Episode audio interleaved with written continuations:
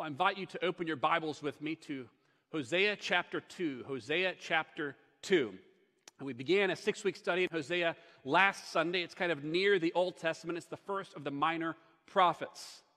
And you may remember that Hosea ministers near the end of the fall of the northern kingdom of Israel. He's been called the deathbed prophet of Israel because he's kind of the last gasp before the kingdom falls to Assyria. Really, the theme of this book is God's scandalous love for sinners, for people that don't deserve his love. And today we'll see God's redeeming love.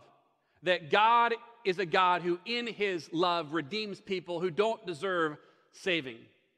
And if you're here this morning, no matter what burdens you bring with you, no matter what level of heartache or knowledge of your own heart, you can know this that God's love can redeem our greatest failures. God's love can redeem our greatest failures. So as we begin reading in Hosea chapter 2, would you read along with me in verse 1? Hosea 2 Say to your brothers, You are my people, and to your sisters, You have received mercy. Plead with your mother, plead, for she is not my wife, and I am not her husband. That she put away her whoring from her face and her adultery from between her breasts.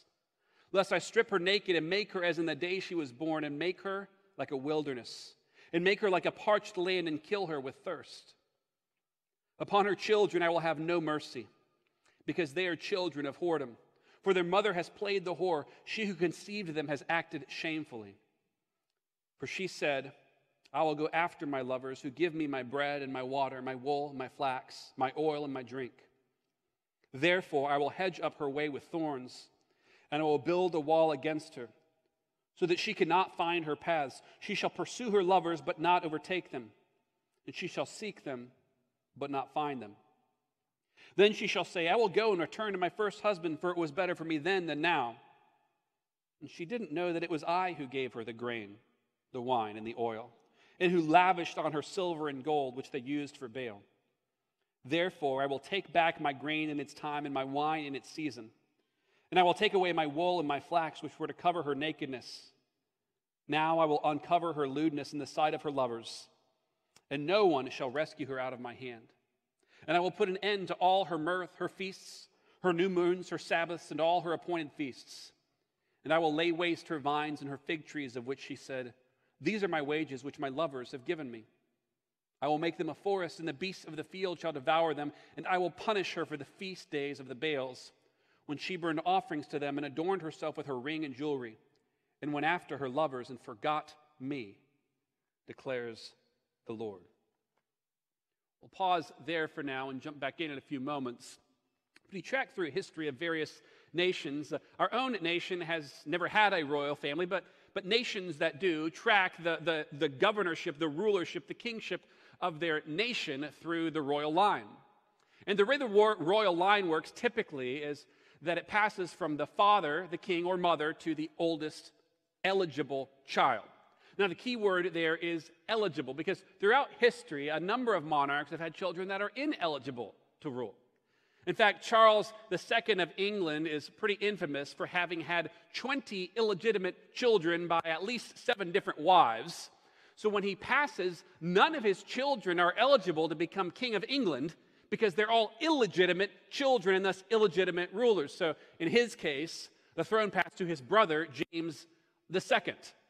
And throughout history, what we see is the key is having a legitimate child. We find ourselves in a similar situation here in Hosea chapter 2. Imagine one day that you, we were one of the king's illegitimate children, and the Lord speaks to you and says, Plead with your father that he leave his adultery. Not a fun position to be in. And we find ourselves in that very position, only in this case, it's pleading with the queen mother, if you would, with Gomer. The Lord is pronouncing judgment on Gomer for her sin, but remember, as we walk through this book, we've got multiple levels of conversation going on. We've got a family, Hosea and his wife and their children, some of whom don't belong to Hosea. But beyond this, we have a nation, Israel, who's running after over other gods. And if we track this theme throughout redemptive history, we ultimately come to ourselves. We have the same tendencies in our heart to wander from the Lord. So Hosea's family, Israel, and ultimately all of God's people. And how is it that God responds to our sin?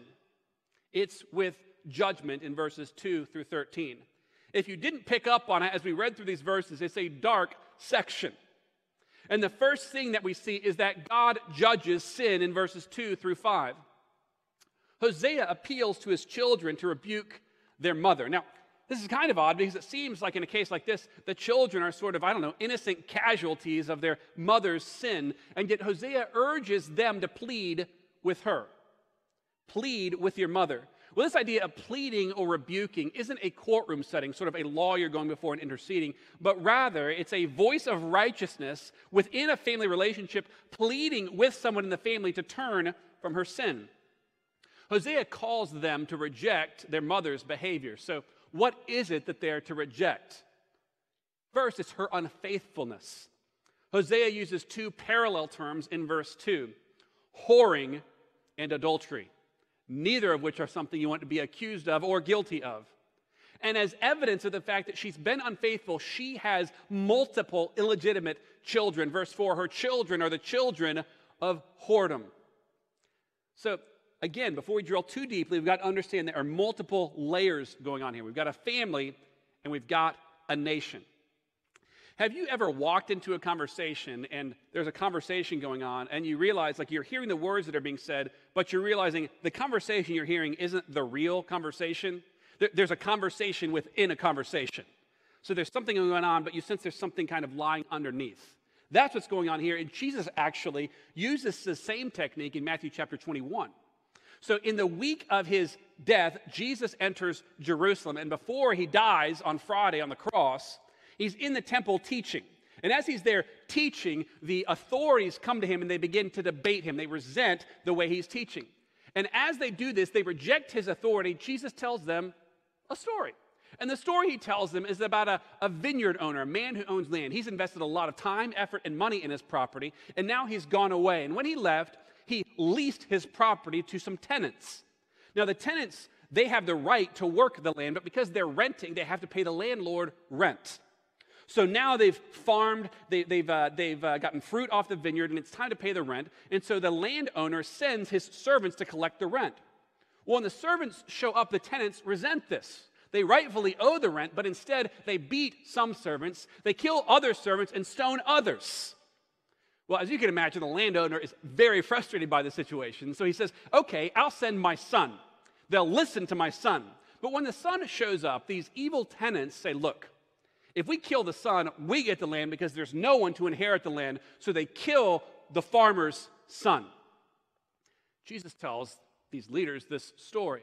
And then he asks them a question Now, what do you suppose the landowner will do after they kill his son? Now, these leaders may be stubborn, but they're not stupid. And so they say, He will put those wretches to a miserable death. And then Jesus highlights that he's telling them a story, and it's a story about them. He says, Therefore, I tell you, God will take the kingdom from you and give it to those who bear its fruits. You see, there's a story within a story. And that's the same strategy Hosea is going is using here. This is ostensibly a conversation about a family, but it's really a conversation about God's people. Remarkably, Gomer has pursued her sin for cheap price. Verse 5 I will go after my lovers for bread, water, wool, flax, oil, and drink. But what's the baseline issue? Look at verse 8. The Lord says, She didn't know it was I who gave her the grain, the wine, the oil. Then down to the end of verse 13, she went after her lovers and forgot me, declares the Lord. And here we begin to understand. You see, the outward evidence of Gomer's unfaithfulness is the list of lovers and her illegitimate children. But the core of her failure is that she forgot God. Her unfaithfulness is rooted in her God forgetfulness. And we're not too unlike this. There's a latent atheism that lives within each of us. Now, now bear with me because I imagine, now there may be someone here who says God doesn't exist, but I imagine most of us would assent to the idea that there is a God. But practically speaking, there are moments for all of us when we live as if God doesn't exist. Because all of us, no matter how long we've known the Lord, still in moments and sometimes in seasons, forget that God rules over all. Have you ever had a moment in life where you got upset over something really dumb? So your husband leaves his shoes in the same place and it just drives you crazy. Your mom nags you about the same thing and you just you just blow your lid. You cannot handle it one more time. And if you took a step back in that moment and you realized, okay, like I am getting so angry over something really, really stupid. It's really small. Like, where are his shoes? It's not a great consequence. It, it really doesn't matter. And yet we completely lose it in that moment. In that moment, we're living as if God doesn't exist. And, and let me demonstrate to you how this is true. Imagine that in that same moment, same experience, that randomly Jesus chooses you out of all the people in the world, and boom, he shows up next to you. Now you walk into the room, you see the same pair of shoes in the same place. And suddenly, you manage to find the self control not to blow your lid because Jesus is there with you. You see, to practice the presence of God is to live as if God exists. But there are moments for all of us when we're arguing, when we forget that God is active and present in the world. Well, what does our practical atheism, our sin, deserve? Punishment. And God outlines punishment in verses 16, 6 through 13. Verse 6 I will hedge up her way with thorns, and I will build a wall against her. James chapter 4, verse 6 reiterates this same idea in the New Testament. God gives grace to humble people, but he resists the proud. And the picture that we have here is one of pain and frustration. You ever gone on a hike, uh, maybe uh, through the woods or through a field, and you came to a briar patch? I grew up on some property with both woods and pastures, and this was kind of like a not infrequent thing. And we'd be playing baseball. Someone would hit the ball into a field, and the ball would land in a patch of briars. How do you walk through briars? Like this, like, like picking your way very carefully through, unless you're an idiot, because then you get scratched up, you get all torn up by it. Briars, it, it's, it's a frust- like one moment you could be walking like this, you hit those, and you're very carefully making your way through because of the frustration, the little pain. It may not kill you, but it makes life pretty uncomfortable. Well, frustrations in life are often gracious reminders from God that He is God and we are not. Gomer sought satisfaction from lovers. Israel pursued alliances with ungodly nations that God had forbidden. And God says this kind of life will bring pain and frustration. And we do the same thing, don't we? I mean, unless you're an ambassador, we aren't making international alliances, but we do pursue other things. I mean, we think we can have our cake and eat our cake too.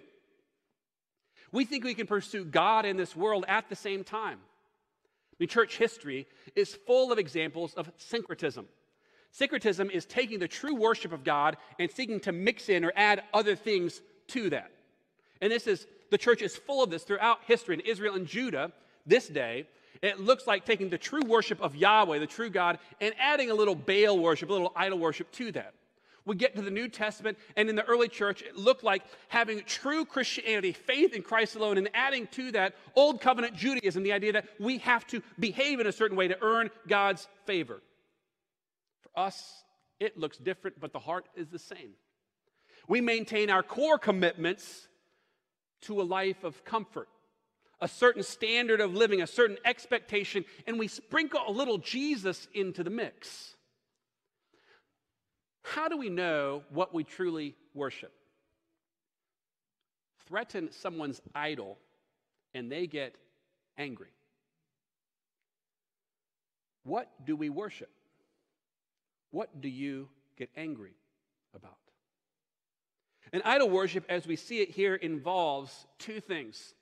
It involves, on the one hand, forgetting God, forgetfulness and on the other hand, pursuing something else in the place of God as our chief object, as our chief goal, as our chief end in life. What is your chief pursuit? Maybe another way of asking the question is what do you think about when you're not thinking about anything? What do you dream about? What is your idle time put toward? Your, your time, your energy, your thoughts, your dreams?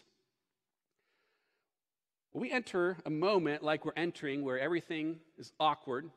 Everyone's a little bit sad or frustrated or grieved, relationally impoverished more than usual. And God peels the layers off of our idolatry. And often what's exposed underneath isn't pretty at all. Trials have a way of exposing who we truly are. God's first punishment is frustration, the second is exposure. Look at verse 10. I will uncover her lewdness in the sight of her lovers, and no one shall rescue her out of my hand. Part of God's judgment on his people is to expose them for who they truly are.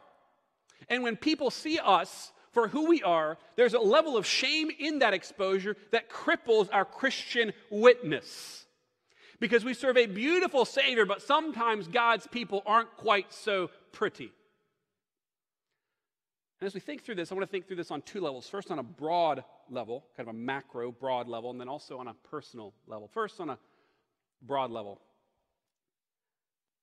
It is difficult to understand right now, in this moment in time, the tendency of Christians in the Christian church to spend all of our relational dollars on political conversations that have primarily detrimental effects on the advance of the gospel. Now, look, I'm not talking about things that Scripture is really clear about or saying we apologize for what God's Word says, or that you shouldn't have opinions or be invested in the process.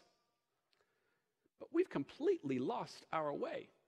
Tail wagging dog, cart before horse. I mean, if, it's, if as Christians we spend all of our energy shouting people down who disagree with us, the light of the gospel is completely hidden. And how do we do this? We do this often, not only on issues that are unclear in Scripture, but on issues that aren't even addressed anywhere in the Bible. And we're going to spend all of our relational energy on this. The front edge of our Christian witness must be the compelling love of Christ. God's love for us, compelling us to love others. But what about a personal level of exposure? Well, here's where it gets tough. What do we do when God exposes our sin, my sin? When there's nowhere to hide. Now, on an earthly level, there are consequences for sin. In, an, in a moment of anger, you strike someone, there's a consequence for that. In an unguarded moment, you pursue sexual sin, there's a consequence for that. Real sin has real consequence. But ultimately, for the follower of Christ, we don't need to fear exposure. So, Hebrews chapter 4 describes for us a day, a coming day, a hope of an eternal rest with God. You ever get tired? You ever get weary? Hebrews 4 tells us there's coming a day when you will feel eternally rested. But remarkably, while the writer is trying to encourage us about that coming day, he says something remarkably terrifying. He says, All things are naked and exposed to the eyes of him to whom we must give account. That is a terrifying reality. But the truth is, we don't need to fear exposure because in God's eyes, we are exposed. There's nothing hidden from the eyes of the Lord. And you say, that doesn't sound bad, good, that sounds like terrible news. But the writer goes on. Immediately after this, he describes for us where our hope is. He says, For we do not have a high priest who is unable to sympathize with our weakness, but one who in every respect has been tempted as we are, yet without sin. Therefore, the writer says, we have confidence to draw near to the throne of grace. For the Christian who approaches God's throne, we find not a throne of judgment, but a throne of grace. And when we get there, we will find mercy and grace to help in our time of need. You see, the truth is for the Christian, God knows who we are and He still loves us. We don't show up and God opens the book and He's like, Whoa, I didn't know that's who you were. God already knows. The things that you fear, someone might find out.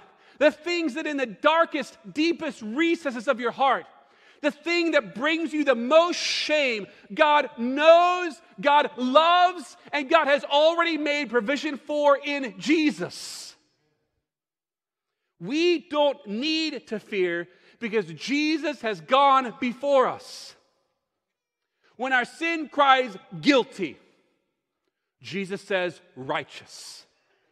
When the accuser shouts, cast him out, Jesus says welcome when our guilt whispers in our mind, unworthy, Jesus says, You are mine.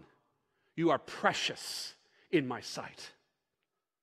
We don't need to fear exposure because our acceptance is in Christ, not in ourselves. His goodness, His righteousness, His worthiness.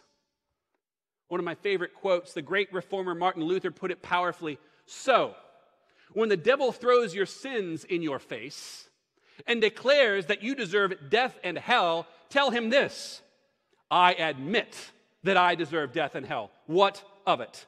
For I know one who suffered and made satisfaction on my behalf. His name is Jesus Christ, Son of God. And where he is, there I shall be also. Our hope is in Christ.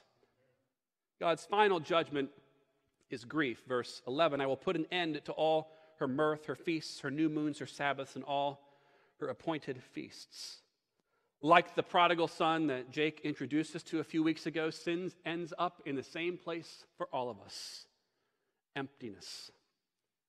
The pleasures of sin are real, but they are temporary. Grief comes to all who search for ultimate joy anywhere but in Christ. So, with the weight of God's judgment pressing in, let's look at verses 14 and 15. Let's read those together now. Therefore, verse 14, behold, I will allure her and bring her into the wilderness and speak tenderly to her. And there I will give her her vineyards and make the valley of Achor a door of hope. And there she shall answer us as in the days of her youth, as at the time when she came out of the land of Egypt. Now, some sections in God's word defy explanation. Verse 14 is absolutely mind blowing. What is the Lord saying at the end of verse 13, just before that? He says, She forgot me, declares the Lord. And then what's the first word in verse 14? Therefore. Now, if you or I were judged and were writing this, it would look something like this She forgot me, therefore I judged her. But we find something shocking here. God's character is so merciful, so gracious. Verse 13, she forgot me. Therefore, verse 14, I will allure her and speak tenderly to her. God's response to our sin is mercy. Author Dane Ortlund says, The sins of those who belong to God open the floodgates of his heart of compassion for us the dam breaks.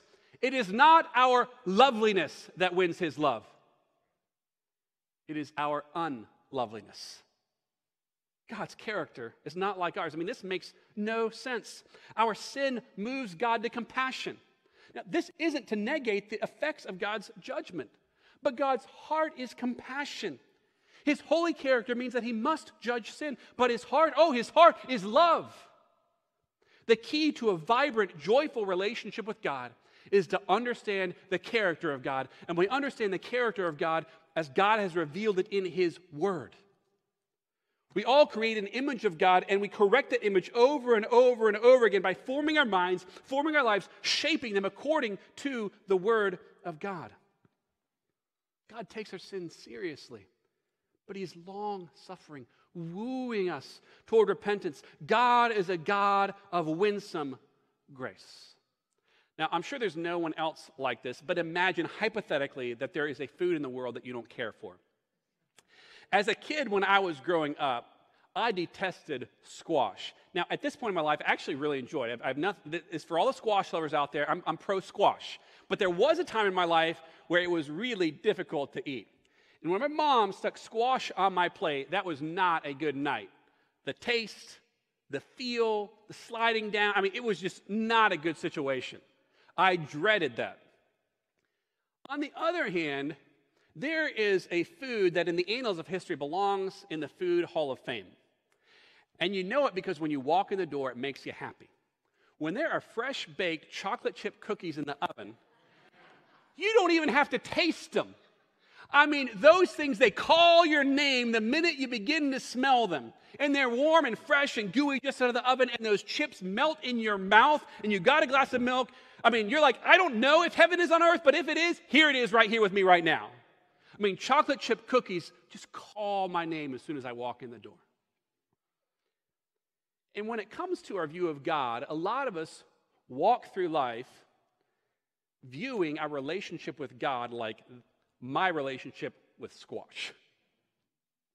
It's there. I guess it's good for me because that's what they tell me. I got to consume it. Maybe one day I'll learn to like it.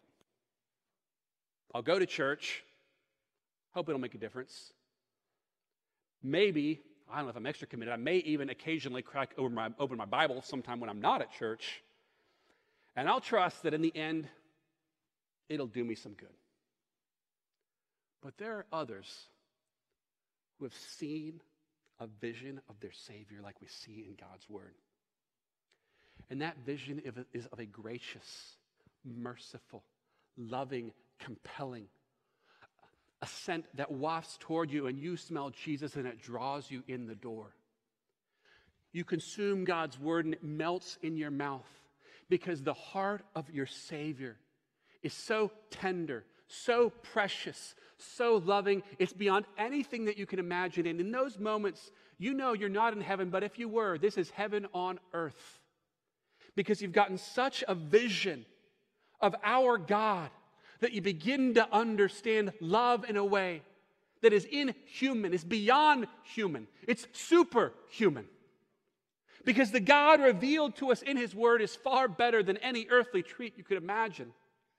If we view our relationship with God and the church like a kid eating a vegetable that he's got to consume but he doesn't like, it's possible that we haven't understood God's character or possible, even further, that we haven't understood the gospel itself.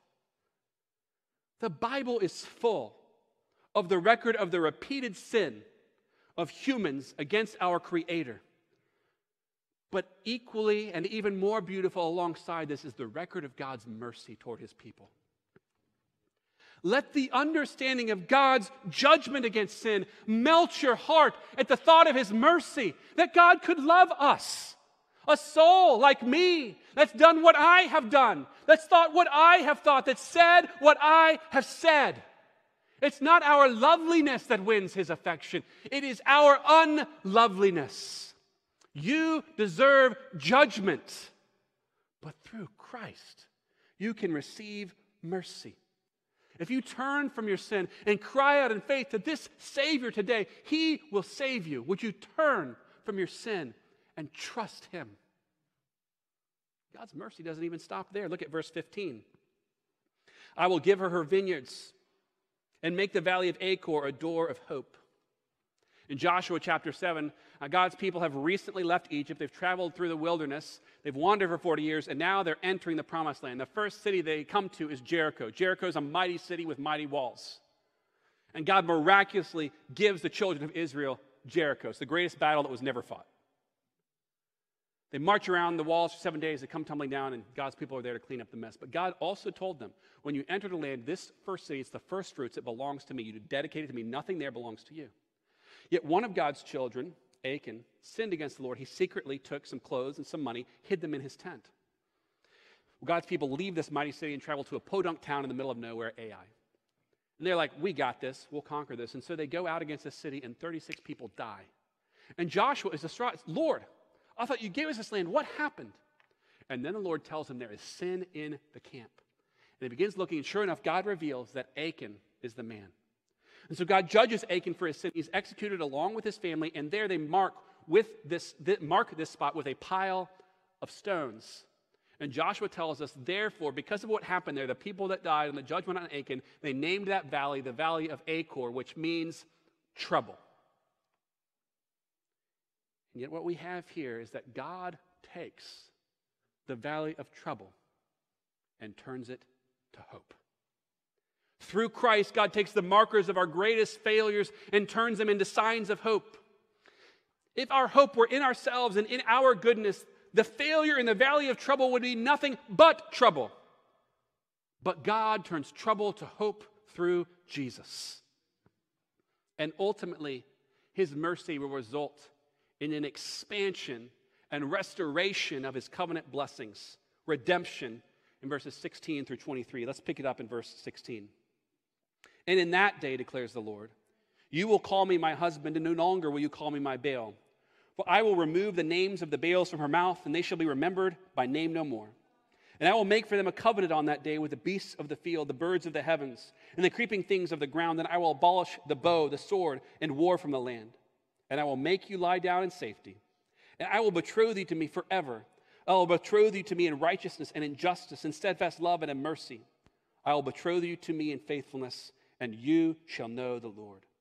And in that day I will answer, declares the Lord. I will answer the heavens, and they shall answer the earth. And the earth shall answer the grain, the wine, and the oil. And they shall answer Jezreel, and I will sow her for myself in the land. And I will have mercy on no mercy. And I will say to not my people, You are my people.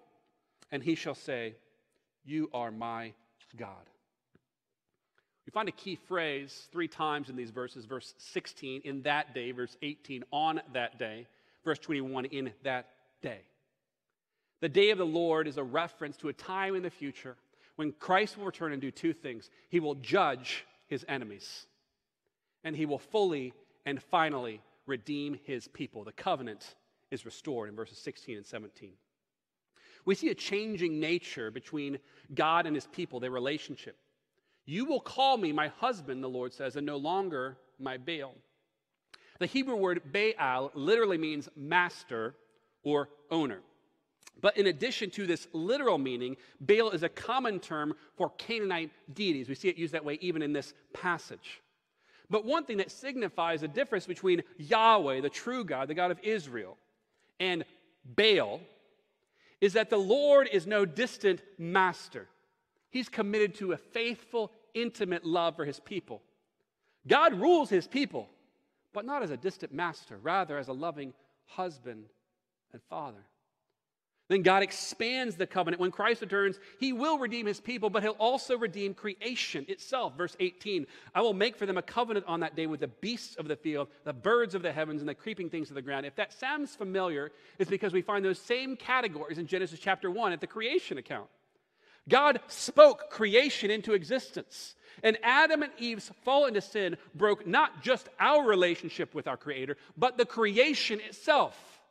And the return of Christ means that God's blessings will not flow just to humanity, but to all creation. That's why in the well known Christmas hymn, Joy to the World, is actually a second advent, a return of Christ hymn. We find this verse No more let sins and sorrows grow, nor thorns infest the ground, because he comes to make his blessings flow far as the curse is found. And when he comes, God will establish a kingdom of eternal peace Verse 18 I will abolish the bow, the sword, and war. I will make you lie down in safety. And then God, through Christ, seals his covenant, verses 19 through 23. Verse 19 is a complete reversal of everything that's been happening. Israel has abandoned her vows to God, but a new covenant is coming when the Lord will fully and finally seal his relationship with his people. Betrothal isn't a word that we use a lot today, and the idea of Israelite betrothal lies somewhere in our culture between engagement and marriage. So it's not kind of like you seal the deal in the end, but it's not just putting a ring on a finger. It's somewhere there's, there's a formal agreement between two families to commit in marriage. So to break that is breaking a legal formal agreement. Big deal. Well, you seal this agreement with the giving of gifts. If you were wealthy, I don't know, you give some horses, camels, or sheep or something like that. If you were not wealthy, you'd find something lesser to give. And God says he betroths himself to us. And the gifts that God gives in sign of this betrothal, verse 19, are righteousness, justice, steadfast love, mercy, and faithfulness. Righteousness and justice tell us that we are in a perfectly right relationship with the Lord. Steadfast love, mercy, and faithfulness signify to us God's loyal love. Unlike us, God never breaks a promise. And then in separate bookends, verse 1, verse 23. Verse 1 Say to your brothers, You are my people, and to your sisters, you have received mercy. Verse 23 I will have mercy on no mercy. And I will say to not my people, You are my people. God reverses the curse. So, what's the end result of all this? Verse 20 You shall know the Lord. Now, this verb know is significant to understand the full impact of this section. In Genesis chapter 4, verse 1, we read that Adam knew Eve, his wife, and she conceived and bore Cain. So the idea of knowing, the Hebrew word yada, is a reference to the most intimate human relationship. You see, to know God isn't to know data about God. It's not to memorize a set of facts about God. It's to experience a level of relational intimacy that is reserved for the most sacred human intimacy. Uh, imagine with me this morning that you've been married for a while. So, my wife and I this month are coming up on 14 years of marriage. We mark our anniversary at Ashley River and our wedding anniversary the same day. So, if I forget my wedding anniversary, I'll forget when I came here, but they're kind of both locked in at this point. But imagine with me that after 14 years, I had spent that 14 years memorizing statistics about my wife. I don't know, bedtime, rising time, height, weight measurements, uh, you know, rate of walking, certain, I don't know, the, the way she drives. I, I memorized certain statistics, but I didn't know her. I spent the time memorizing things about her, but there wasn't a personal, committed relationship.